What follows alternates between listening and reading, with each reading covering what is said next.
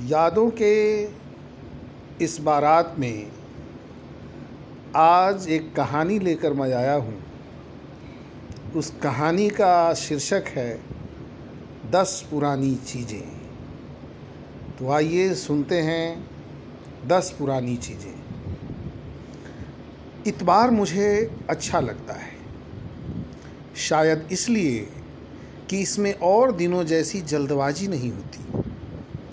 यह बात अभी अभी गए रविवार की है। अखबार के साथ आने वाली मैगजीन को खोलते ही मेरी नज़र मोटे मोटे अक्षरों में लिखी इबारत पर ठहर गई। वे दस चीज़ें जो कल थीं, पर आज गुम हो चुकी हैं। इस लेख में उन चीज़ों का ज़िक्र था, जो कभी हमारे जीवन का हिस्सा थी, पर अब लगभग खत्म हो गई है। परंतु यह कहना भी ठीक न होगा कि खत्म हो गई है। बस विज्ञान की प्रगति ने इनका रूप बदल दिया है। इस लेख ने मुझे कई चीज़ों को याद दिला दी। रेडियो, चिट्ठी, अलार्म घड़ी, हमारे पास भी एक अलार्म घड़ी थी। सालों इसके तीखे अलार्म ने मुझे जगाया था। सोने से पहले अलार्म सेट कर चाबी भरने की ज़िम्मेदारी मेरी ही थी। छोटी सी थी वह घड़ी हमारी, जो अपने ही स्टैंड में बंद भी हो जाती थी। हमारे पूरे घर की एक ही घड़ी होती थी वह। आज तो यह भी याद नहीं आया कि वह कब, कहाँ चली गई। अब तो सब अपने अपने मोबाइल में अलार्म लगाते हैं। घड़ी की तरह कई चीज़ें होंगी, जिनकी अब तक यादें धुंधली हो गई हैं। कुछ के नाक नक्श बदल गए हैं, लालटेन, स्टोव, स्वेटर, बुनने की सलाइयाँ, और वह टेबल पर रखा पंखा।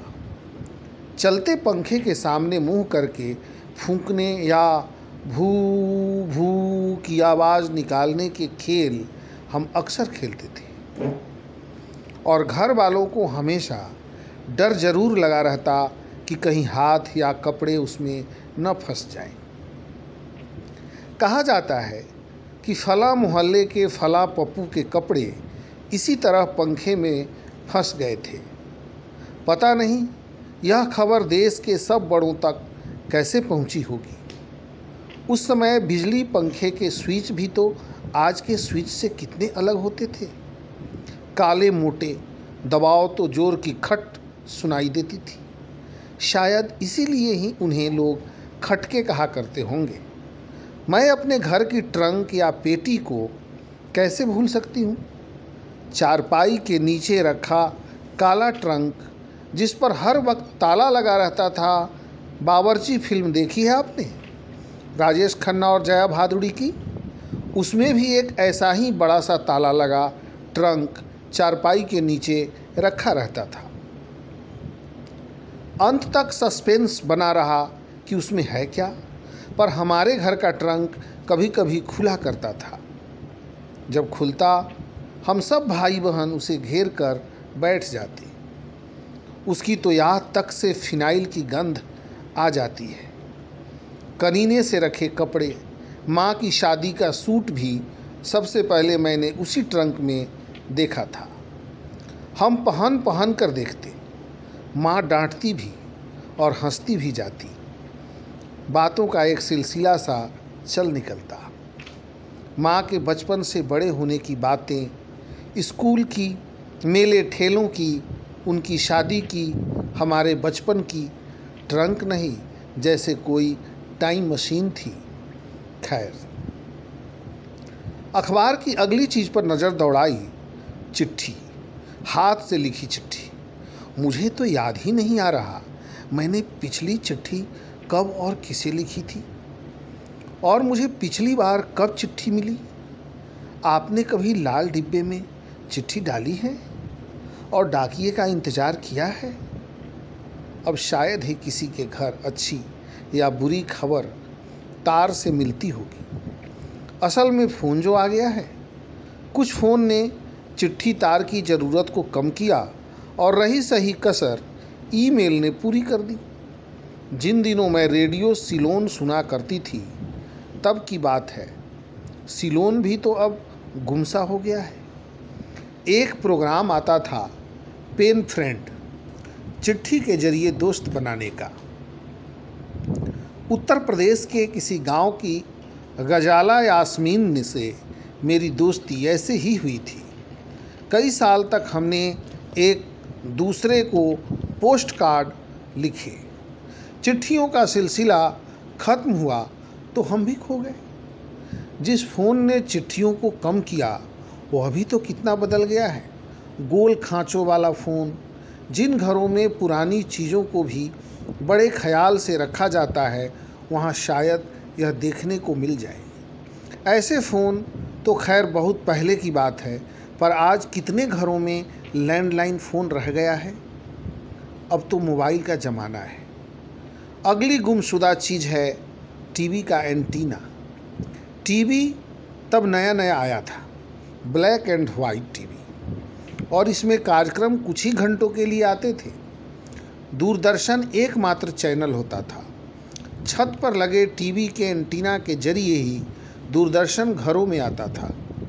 किसी ऊँची जगह से देखने पर छतों पर एंटीना ही एंटीना दिखाई देते थे।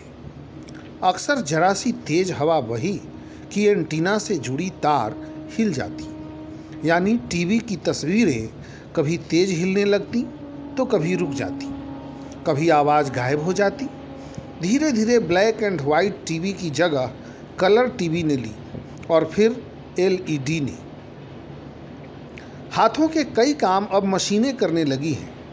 चाहे वह इडली, डोसा बनाने के लिए चावल दाल पीसने वाला भारी पत्थर हो, सूखे मसाले पीसने का इमाम दस्ता हो या चटनी पीसने का सिलबट्टा, टाइपराइटर और कैमरे को भी इसमें जोड़ा गया है। एक समय में हर दफ्तर की एकदम ज़रूरी चीज़ टाइपराइटर को कंप्यूटर ने गैर ज़रूरी बना दिया। टाइपराइटर कम हुआ तो दो सफ़ेद कागज़ों के बीच दबा कार्बन पेपर भी कम हो गया। टाइपिंग में हुई गलती को सुधारने के लिए इस्तेमाल होने वाला सफ़ेद द्रव भी अब कहाँ दिखता है? इसी तरह डिजिटल कैमरे ने फ़िल्म वाले कैमरे को बाहर का रास्ता दिखा दिया है।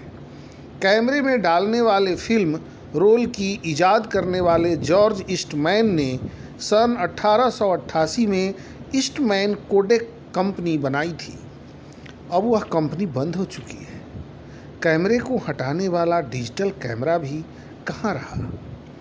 मोबाइल फ़ोन में एक से एक बढ़िया कैमरे आने लगे हैं। इनमें से कितनी चीज़ों को आपने देखा ही नहीं होगा? शायद उनके बारे में सुना भी न हो। कभी फुर्सत मिले तो अपने दोस्तों और बड़ों के साथ मिलकर ऐसी चीज़ों को याद कर सकते हो जो गुम हो चुकी है या धीरे धीरे गुम हो रही है।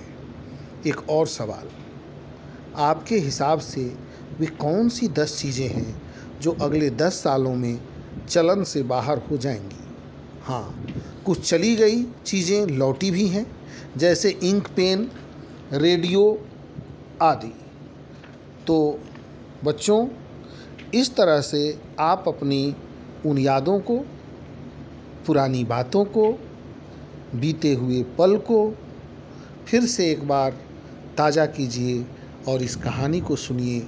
और कहानी पढ़ते कैसे हैं, कहानी को एंजॉय कैसे करते हैं, यह आप इस कहानी को सुनकर सीखिए। बहुत बहुत धन्यवाद। तो हो रहा है